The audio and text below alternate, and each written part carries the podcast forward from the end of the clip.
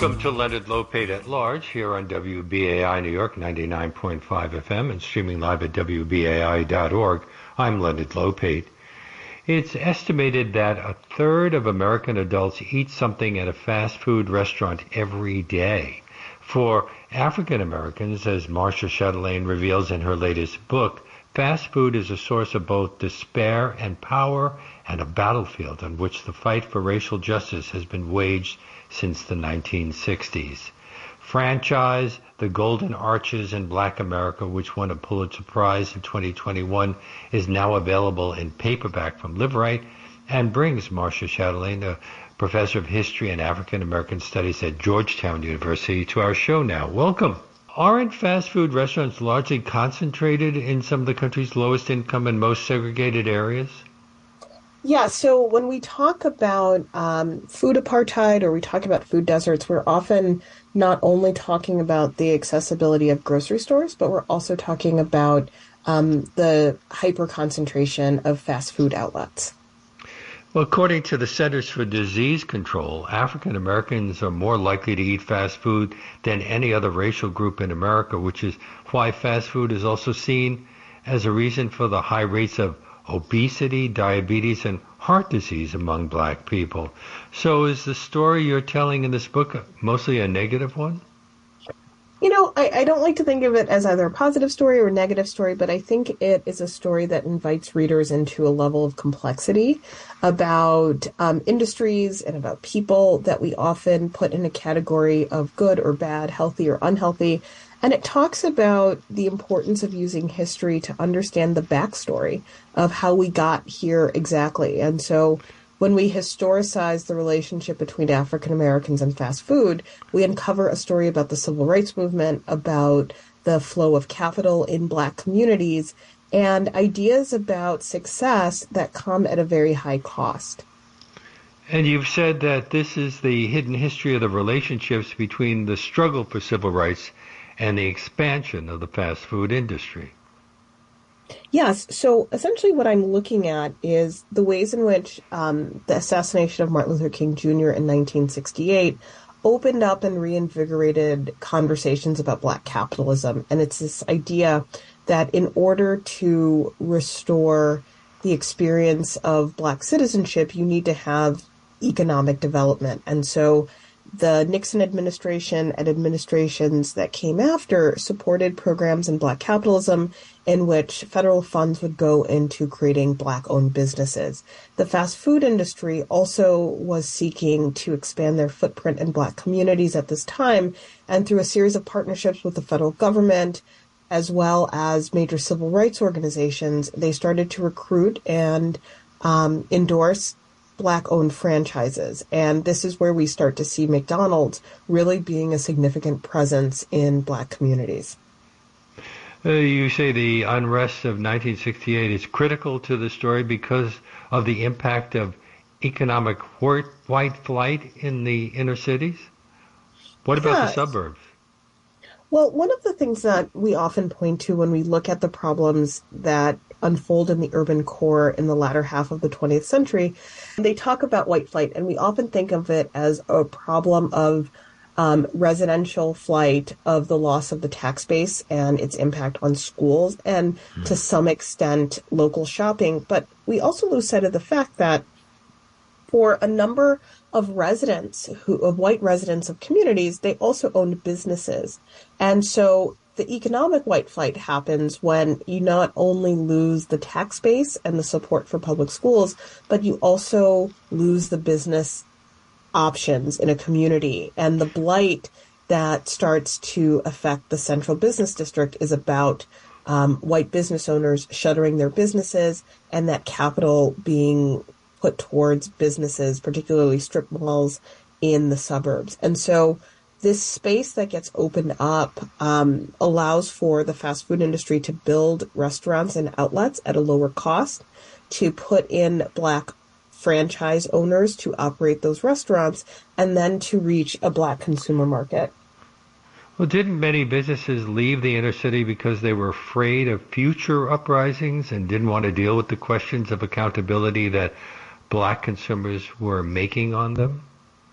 Yes, and you know it's a combination of factors. Some was because of um, the suburbanization that was critical for the depopulation of cities. Some of it was a lot of anxiety about being targets of um, animus during uprisings. Some of it was because of the ways the insurance industry also made people very anxious about mm-hmm. operating businesses in the city.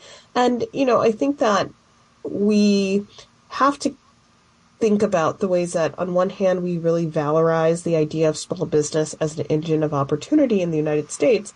And then we have to also think about the realities of small business ownership as being very stressful on individuals. And at the same time, small business is considered, you know, a key to success and economic growth. And so recruiting black franchise owners to McDonald's was really about playing on this idea of the American dream of ownership and of business ownership as a mark of success.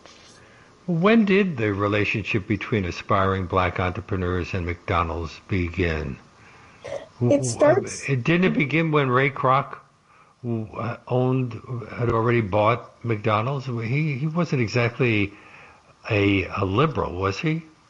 No, he was not. Um, so the relationship begins, um, you know, from my perspective, the second that the McDonald's brothers open a McDonald's restaurant, not because they served black customers, but because the mechanisms that make fast food uh, successful are predicated on the racial dynamics of the United States, whether it's the segregation of the suburbs, the creation of the highway system. Um, you know, so race is always part of the story, but I think it becomes particularly relevant and important um, in the 1960s when the number of white franchise owners who want to leave cities are increasing when there is a call to corporate America to be more inclusive in its vision and its operations. And, you know, the recruitment of the black franchise owners likely started in early 68 before King's assass- assassination, and then King's assassination um, kind of hastened the process to install a black franchise owner, which happens for the first time in Chicago in 1968, that December. Well, you say that when you were a child in Chicago, you often noticed that museums and cultural sites had signs indicating that they'd been sponsored by the local Black McDonald's Operators Association.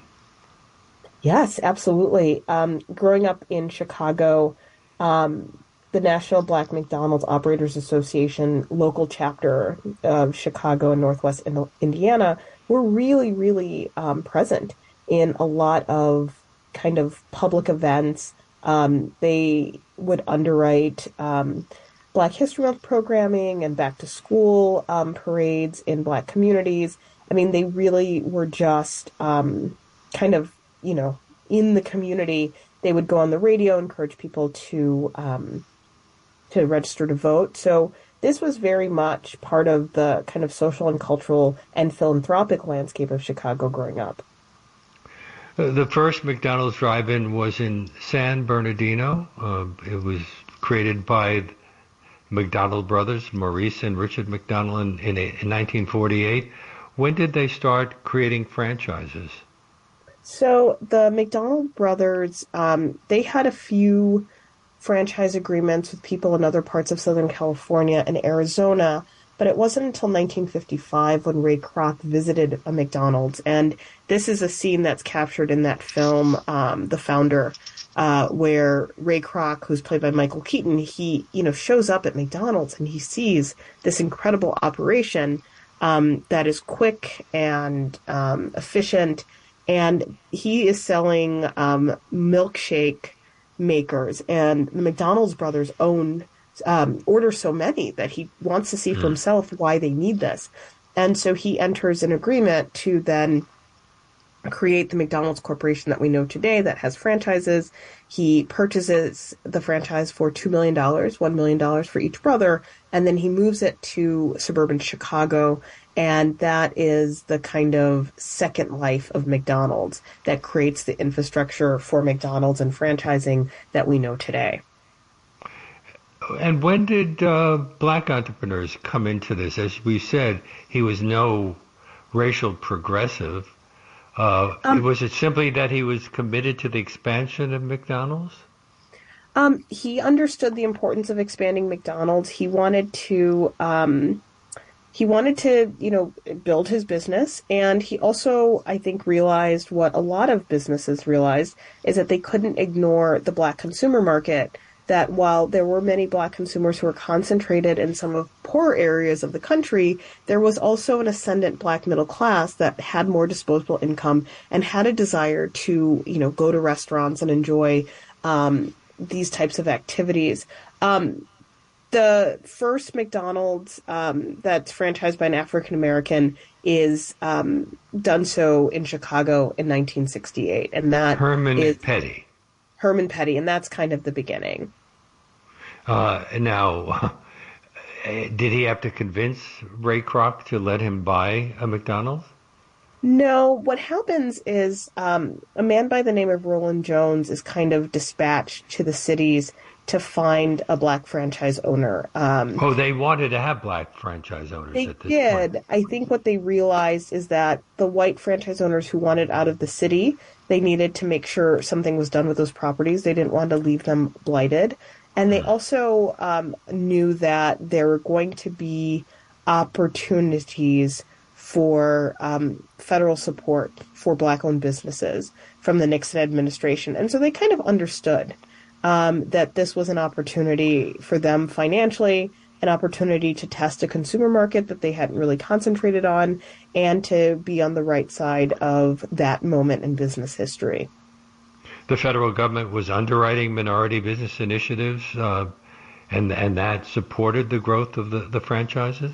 It helped, definitely. Um, there were a series of programs after the Watts uprising, and that would continue throughout the 1960s to see if um, black owned businesses could help um, in order to create, you know, stability and opportunity in places that had been centers of uprising and racial tension. And a number of these businesses do not survive. They're hard businesses to maintain. But for the purposes of these federal programs, fast food franchises qualified. And so McDonald's was able to connect black franchise applicants with some of these federal resources um, for loans and for business support in order to make this happen.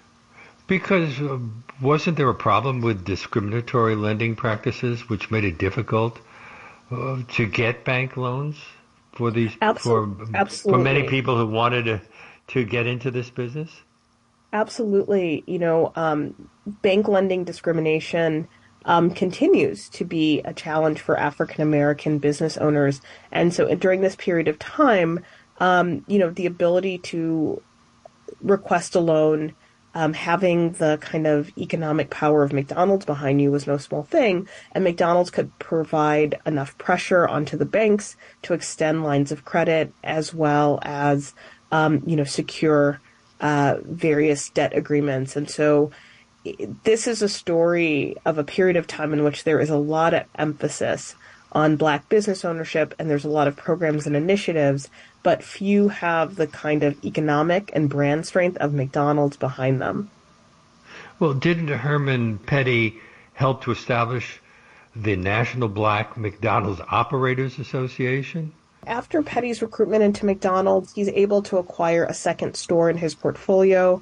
Um, and then there are other black franchise owners um, who emerged to create the National Black McDonald's Operators Association because they really feel like they're not being supported by McDonald's corporate and they see this as an opportunity to, you know, advocate for themselves and to organize around their common um, concerns. My guest on today's Leonard Lopate at Large is Marcia Chatelain. Her book, franchise, The Golden Arches in Black America, is published by Liveright. She is a professor of history and African American studies at Georgetown University and won a Pulitzer Prize for this book. Have things changed much since the book was published? Um, you know, I think there's some, some interesting moments. The book was published in January 2020 and then came out in paperback um, that following summer. And, you know, I think the the thing that has changed sense is that the George Floyd summer has really, I think, engaged a lot of people in this conversation about corporate responsibility. You know, what does it mean for the business sector to be engaged in these questions of unfinished uh, business in regards to racial justice. And so I often say that when the book came out, I think people thought it was a novel way of looking at civil rights.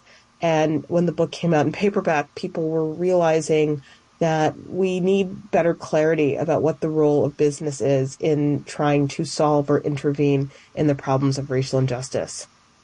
Now, the one of the, the unrest of 1968 uh, led to an economic white flight in the inner city, right?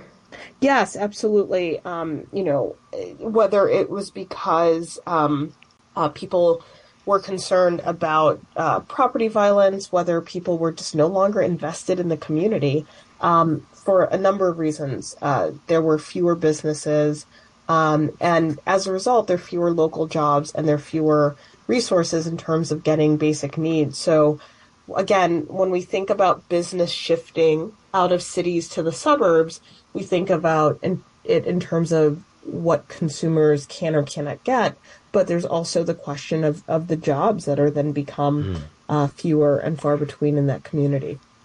And what about abandoned stores? Was that an issue? Yeah, abandoned properties um, are always, you know, um, reason for concern. And so part of what McDonald's strategy has been um, since those early days of Ray Kroc is to purchase um, property um, on which they're built, and so there was a lot of incentive to make sure that um, restaurants did not um, remain um, abandoned for too long. And so, in those early days of black franchise owners, you see the transferring of um, properties from white ownership to black ownership for that reason. But wasn't there a drop in the value of the property in those neighborhoods? Yes. So when um, neighborhoods experience these types of uprisings, the value of the property declined, um, and the the property values of um, kind of um, of, of, of um, unoccupied um, lots also declined. And so as a result, um, this was a great opportunity for the fast food industry, particularly like um, McDonald's, to purchase land and to build um, restaurants at a lower cost. Now, uh, how much had did uh, buying a franchise cost before this, and how much afterward? Oh, that varies depending on location. Um, the investment was high, you know, in the 1960s, the tens of thousands of dollars, you know, now closer to millions. Um, and so the costs would sometimes be underwritten um, by McDonald's. Um, sometimes people resorted to uh, loan sharks in order to get the money that hmm. they needed in order to pay for the franchise uh, fees. So uh, this is, you know, a very financially lucrative opportunity. So the buy-in costs were very high. What about the role of women in this story? Hadn't they been largely banished from McDonald's after the McDonald brothers decided they wanted to focus on mechanization?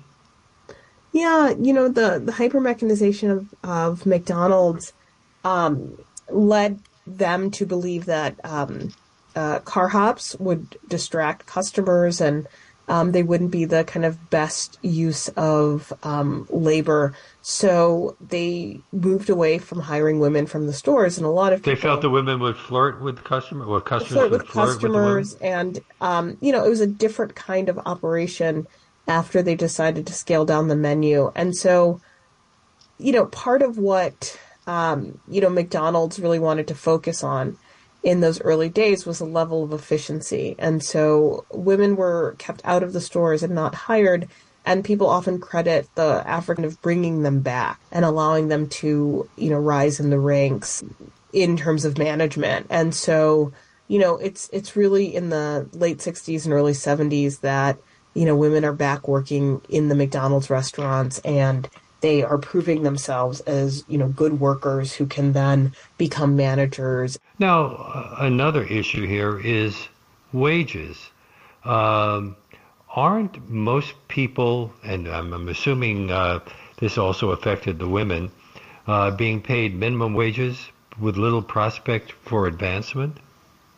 I think that this has always been one of the sources of criticism for the um, um, fast food industry. You know that there is a perception that fast food is a first job, um, that it is a job that young people take for um, you know for the purposes of you know movies and dates and and hanging out with their friends. But the reality is is that a lot of working people who are supporting families work in the fast food industry and that the wages are too low and that it creates a revolving door of people having to move on to other jobs to try to make more money or have two jobs of perpetually being stuck in a cycle where they're not um, afforded the opportunity to work a regular schedule of 40 hours a week. And all of this has implications um, because then you have an industry in which people are not able to stay long enough in order to um, you know climb the ranks and there's no consistency. Um, it's very important um, for a business to be successful to have a consistent workforce and fast food because of its low wages and some of its practices they haven't been able to cultivate that. Was is the story similar with other fast food uh, chains? Burger king for example or uh, did they develop differently? You know, they do similar things. McDonald's is such the standard bearer for the fast food industry that um, when McDonald's goes on this kind of recruitment effort of African American franchise owners, Burger King follows suit, Kentucky Fried Chicken, um, Taco Bell, all of the fast food brands see the incredible success that they're having with the African American market and they want to replicate that for themselves. So there's definitely, um, you know, some. Um, you know, there's definitely some um, imitation of creating the programs and of the recruitment and really trying to maintain those partnerships with the civil rights organizations as well as the federal government in supporting that. Should I assume that if I see a, a McDonald's in a uh, largely black neighborhood, that it is owned by a, a black entrepreneur or uh, and if I see one in uh, the, the, suburbs, it is not?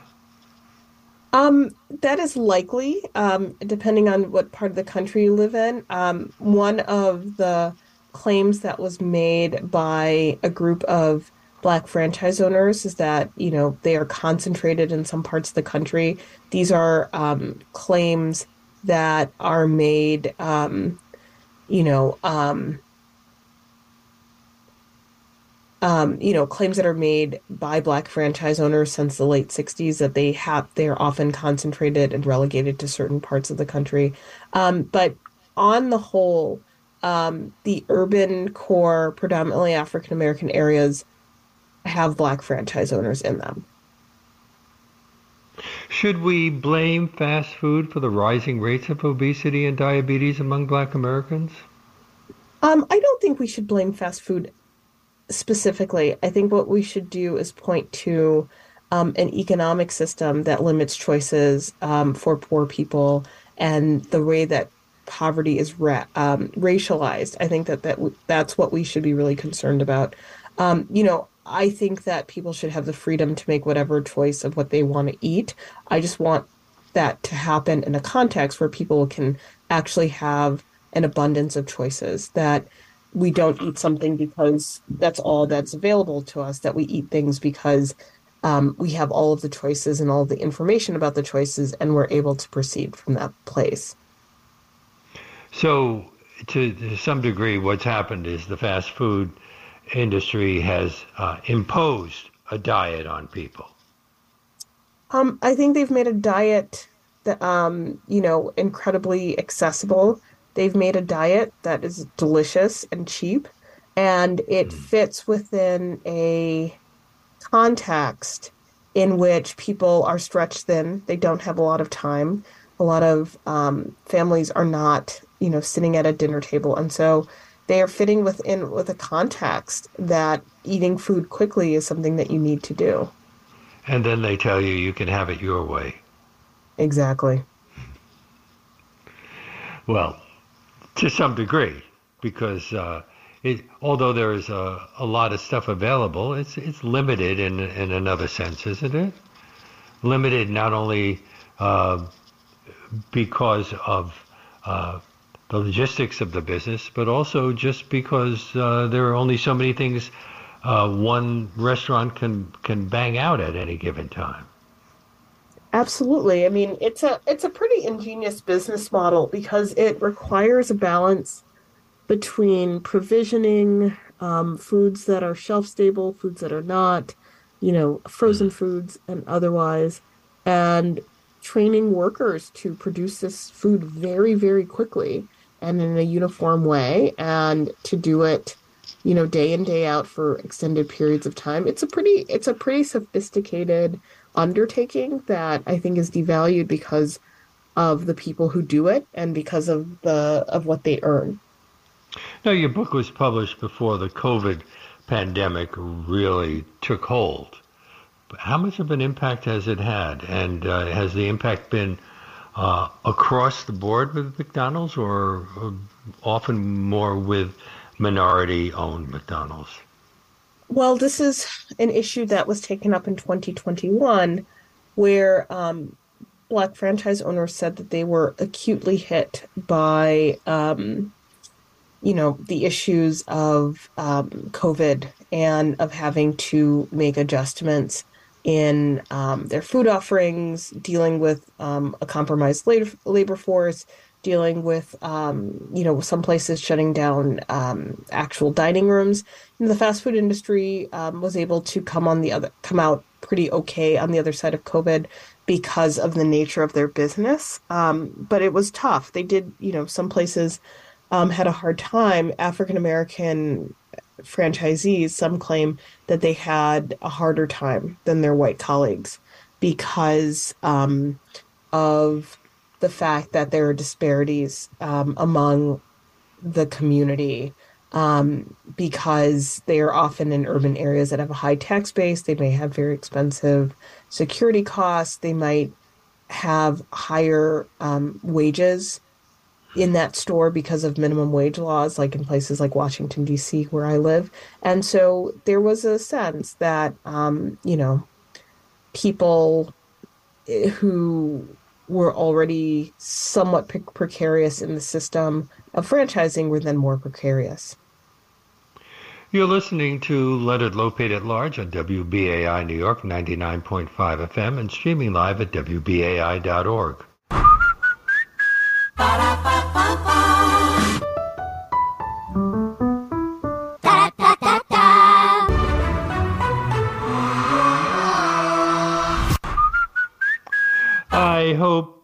enjoying my conversation with Marcia Chatelain. If you sign up to become a member of WBAI during today's show with a contribution of $50 or more, you can receive a free copy of the book we are discussing, Franchise, The Golden Arches in Black America.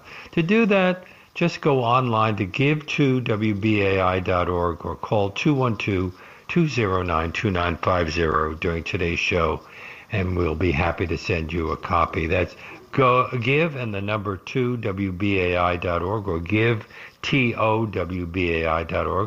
or again the phone number 212 209 2950. But uh, don't forget to make that $50 donation in the name of Let It Lopate at Large, and we thank you very much. And return to Marcia Chatelain, the book franchise, The Golden Arches in Black America from Liveright. She is a professor of history and African American studies at Georgetown University and the author of, um, uh, well, how many other books? I know Southside Girls. Was that it? Yes, I've only written two books. Oh, oh only two. That's two more than I've written. So you're way ahead of me. By the late 2000s, black franchise McDonald restaurants reported total sales exceeding $2 billion. Is that good or bad? It is the nature of business. Hmm. Their earnings, um, sometimes they're very high. And the question is, um, you know, what we what we do with those kind of earnings.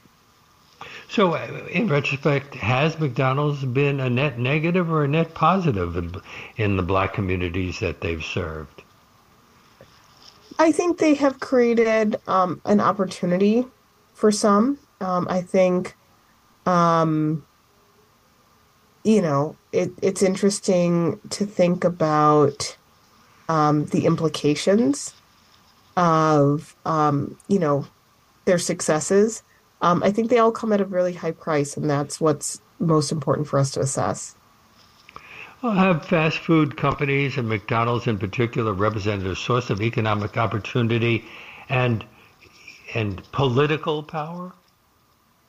They have, um, because you know the the business strength of McDonald's and the high net worth um, individuals who've emerged from the McDonald's system is is really important um, to make note of. How that happened, I think, is the more important part of that story. And you know, it, it's it's important to always think about the historical factors that lead to um, the presence of a business and its success and the people behind it. So, you know, I, I think I'm agnostic about, you know, whether there should be fast food in our society, but I do think that at present, fast food costs a lot in terms of human capital, in terms of labor, in terms of food resources, in terms of its outsized impact. And so, you know, I think the question for all of us is then, you know, what do we do with business? And are there other models?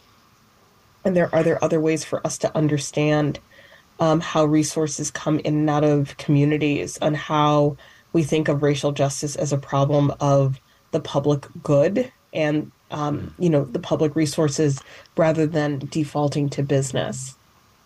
So are you saying that McDonald's has an plays an important role in certain communities while being just a place to eat in others? I think it plays an outsized role in, um, you know, in in certain communities because of neglect, because of racism, and because of inequality, and that is a problem. Yeah, well, it remains a problem in this country, whether we're talking about McDonald's or anything else. Absolutely.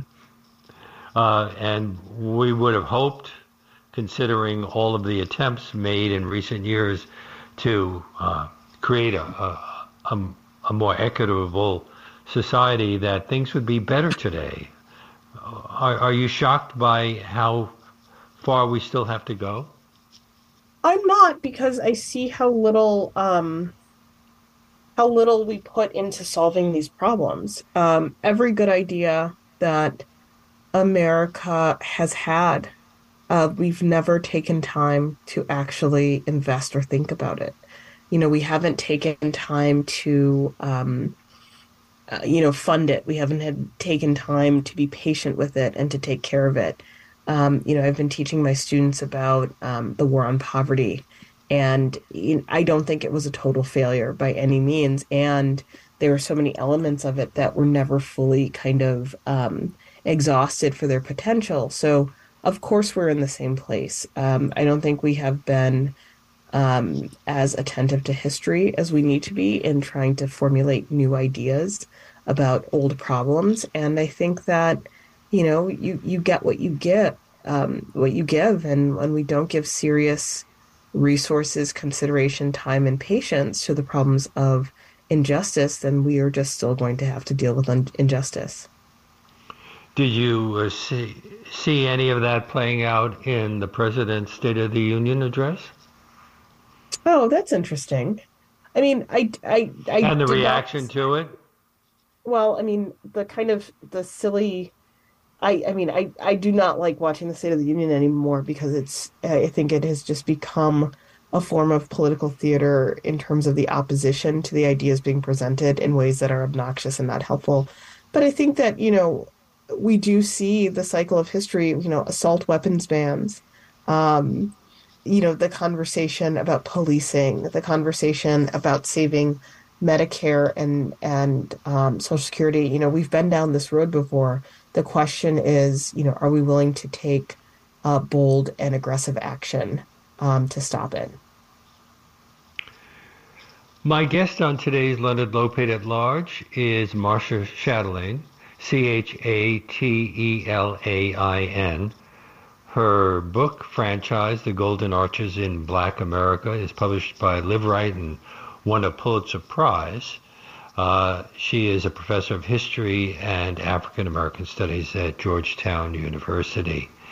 Millions of people start their mornings with paper wrapped English muffin breakfast sandwiches and then have burritos for lunch and end their evenings with extra value dinners that they eat in their cars.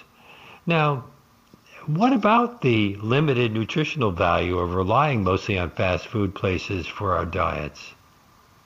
Um, it's probably not the best idea in terms of having a well-rounded diet um, with nutrients and complex carbohydrates and you know all of these things.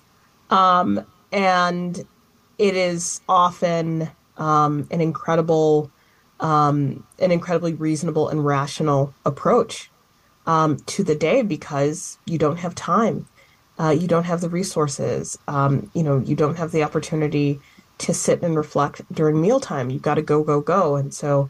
I don't, um, you know, I don't begrudge anyone for making that choice. It's convenient, it's fast, it's hot, it's cheap.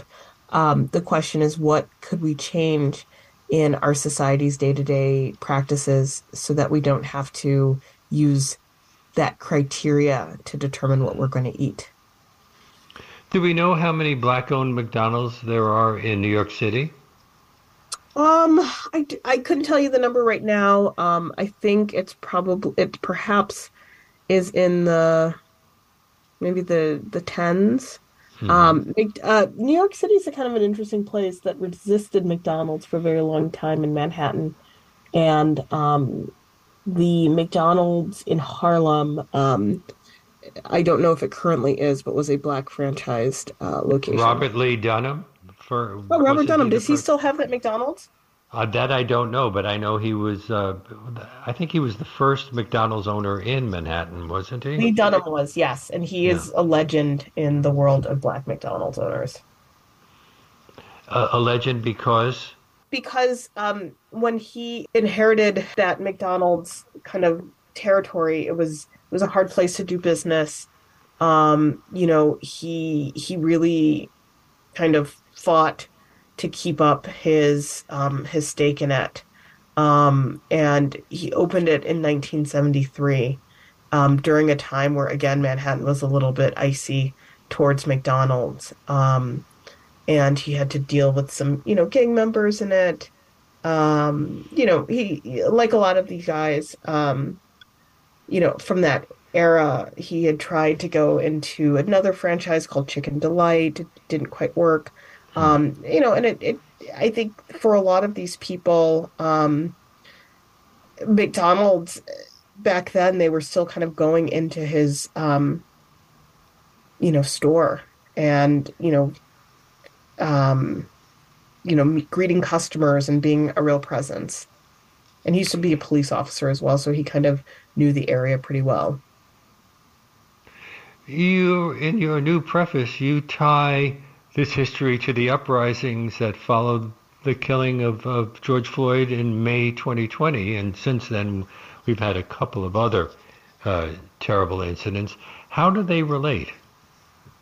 Well, I think that after the George Floyd killing and the commencement of the racial justice protests, there was a lot of response from the private sector, from businesses about how they wanted to be part of making a difference. And I think very similar things happened in 1968, where a lot of the focus was on including more African Americans, um, you know, promotions, marketing um, opportunities.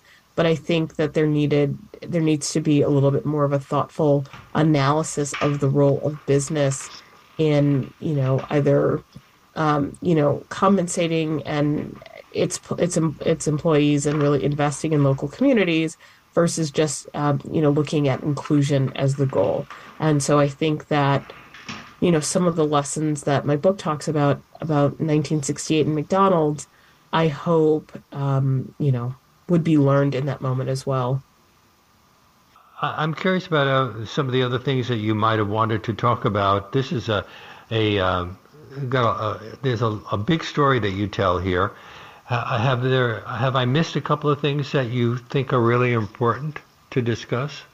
No, I appreciate how thorough the questions are. I mean, I think one of the elements that was important to me in terms of, you know, doing this book was to really talk about the cultural life that McDonald's has underwritten in Black communities, as well as the history of how it has been connected to the history of civil rights in order to just help people understand and I think be more thoughtful about the ways that we um, we look at food and eating and you know evaluate it and judge it and talk about the fast food industry as a problem instead of thinking about the fast food industry as a reflection of a history of inequality that people are trying to make sense of.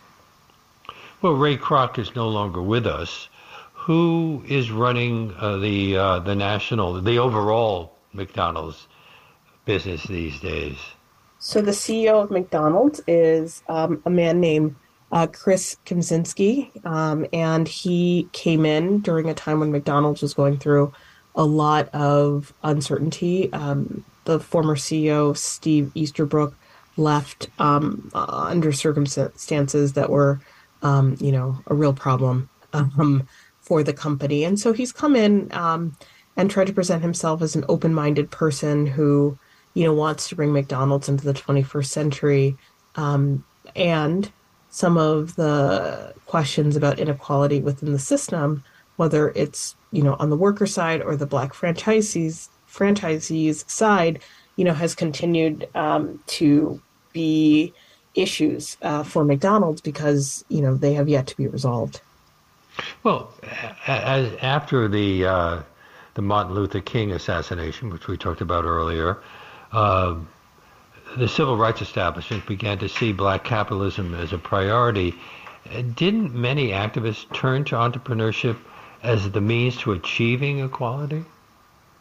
Yes, absolutely. Um, you know, it wasn't just a kind of cynical turn of the federal government or the Nixon administration. It was, you know, um, it was front and center in the minds of people who had experienced, you know, some of the victories of the 1950s and 60s and were starting to really wonder if it was actually going to have um, an impact on how people's everyday lives were lived.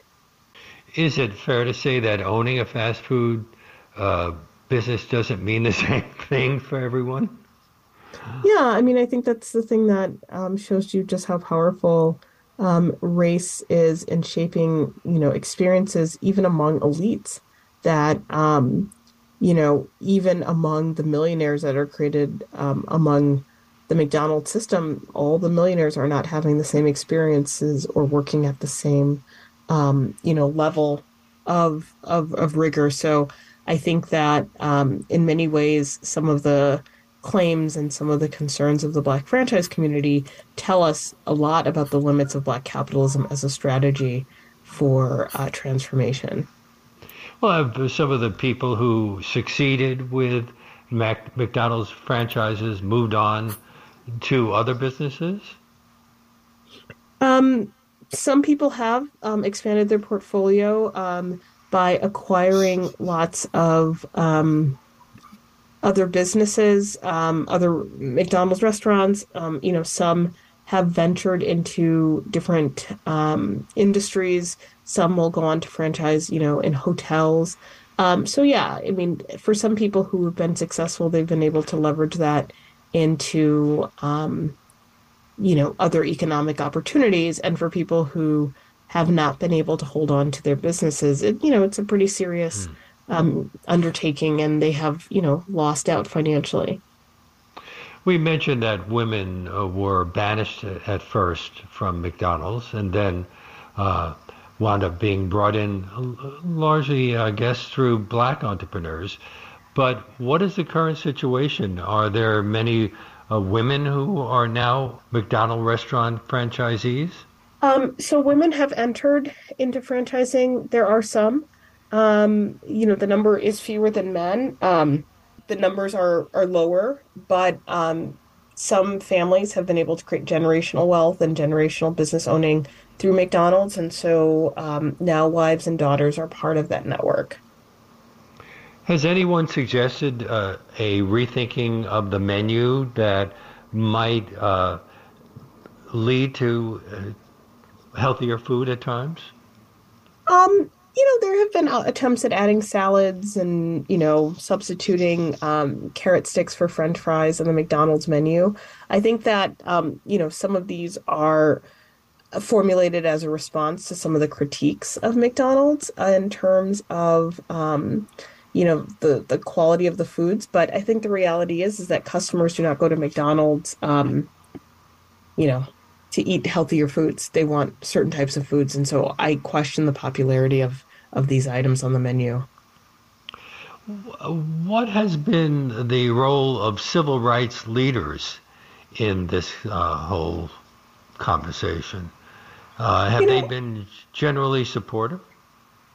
I think, um, you know, this conversation is a little complicated for civil rights leaders because on one hand they do um, they do very much believe in black capitalism and business ownership and entrepreneurship as a way to leverage communities. And on the other hand they have stood with um, fast food workers about wages and conditions and they are also concerned about the quality of the lives of working people. And so i think sometimes um, you know i think sometimes that's a that's a that's a tough one what about winning a Pulitzer Prize? what has that has that had an impact on your life? You know, yes and no. It's it's exciting. Um, you know, my friends like to bring it up. Um, you know, when we're out and about with friends. But you know, ultimately, what I am very happy about is that it has given me an opportunity to, you know, represent what a historian um, looks like and writes about. Um, you know, I think it is incredibly p- impactful for an emerging generation of scholar um, to, um, you know, to be able to see a book like franchise get recognized in this way because mm-hmm. it, um, you know, it, it's it's a little unusual and it's a different way of looking at um, history and culture. And I think you know getting the Pulitzer legitimates it, and then it encourages people to do that kind of study also. And the book is called Franchise The Golden Arches in Black America. Um, congratulations on uh, winning the Pulitzer and on the, the, the, great success of the book. Uh, I th- thank you so much for being on our show. You've been a, a wonderful guest. And, and if there's anything you want to add now, please take this opportunity to say what just, you want to say. Oh, just thank you for the the conversation, and as always, um, you know, I hope this is an opportunity for us to be more thoughtful, empathetic, and discerning um, in in solving today's problems by looking at the past. Okay, well, that brings us to the end of our show. If you're just discovering this program and would like to hear more about one hour deep dive interviews, you can access our 700 plus past shows streaming on demand at WBAI.org. Our podcast, which has surpassed 1 million plays, is available on iTunes, Apple, and everywhere else that you get your podcasts. And if you would like to write to me, my email address is leonardlopate at WBAI.org. It sounds to me like somebody's trying to call me. Uh, before I sign off today, I need to ask you to support WBAI to keep the show coming to you weekdays from 1 to 2 p.m. We're asking, BAI has gone through some pretty rough times recently, and um, the pandemic has sure created a, an even more troubling uh, situation. So we're asking all of our listeners who have the means to do so to make a contribution at whatever level they're comfortable with by calling 212-209-2950 or by going online to give to WBAI.org right now. That's 212-209-2950 or give and then the number 2 WBAI.org or give to WBAI.org. Please do it right now because we need your help to keep bringing you this unique in-depth content information you usually don't get anywhere else and as I mentioned earlier, Anyone who makes a contribution of $50 or more in the name of Leonard Lopate at large right now can receive a copy of the book we've been discussing, Franchise the Golden Arches in Black America by Marcia Chatelain. So why not make that call right now at 212-209-2950 uh, or by going online to give to WBAI.org. And you might also consider becoming a sustaining member, what we call a BAI buddy at $10, $15, $20, $25, however much you feel comfortable supporting us with uh, over an extended period, although you can stop it at any time. It allows us to plan for the future, and that's really important. Um, and we will say thank you with a BAI tote bag to anyone who signs up to become a BAI buddy for $10 or more. Um, so again, that number 212-209-2950 or go online to give to WBAI.org. Uh, but either way, I hope that you'll call right now because WBAI relies 100% on listener donations. We don't take ads or foundation grants, which allows us to be completely free speech radio.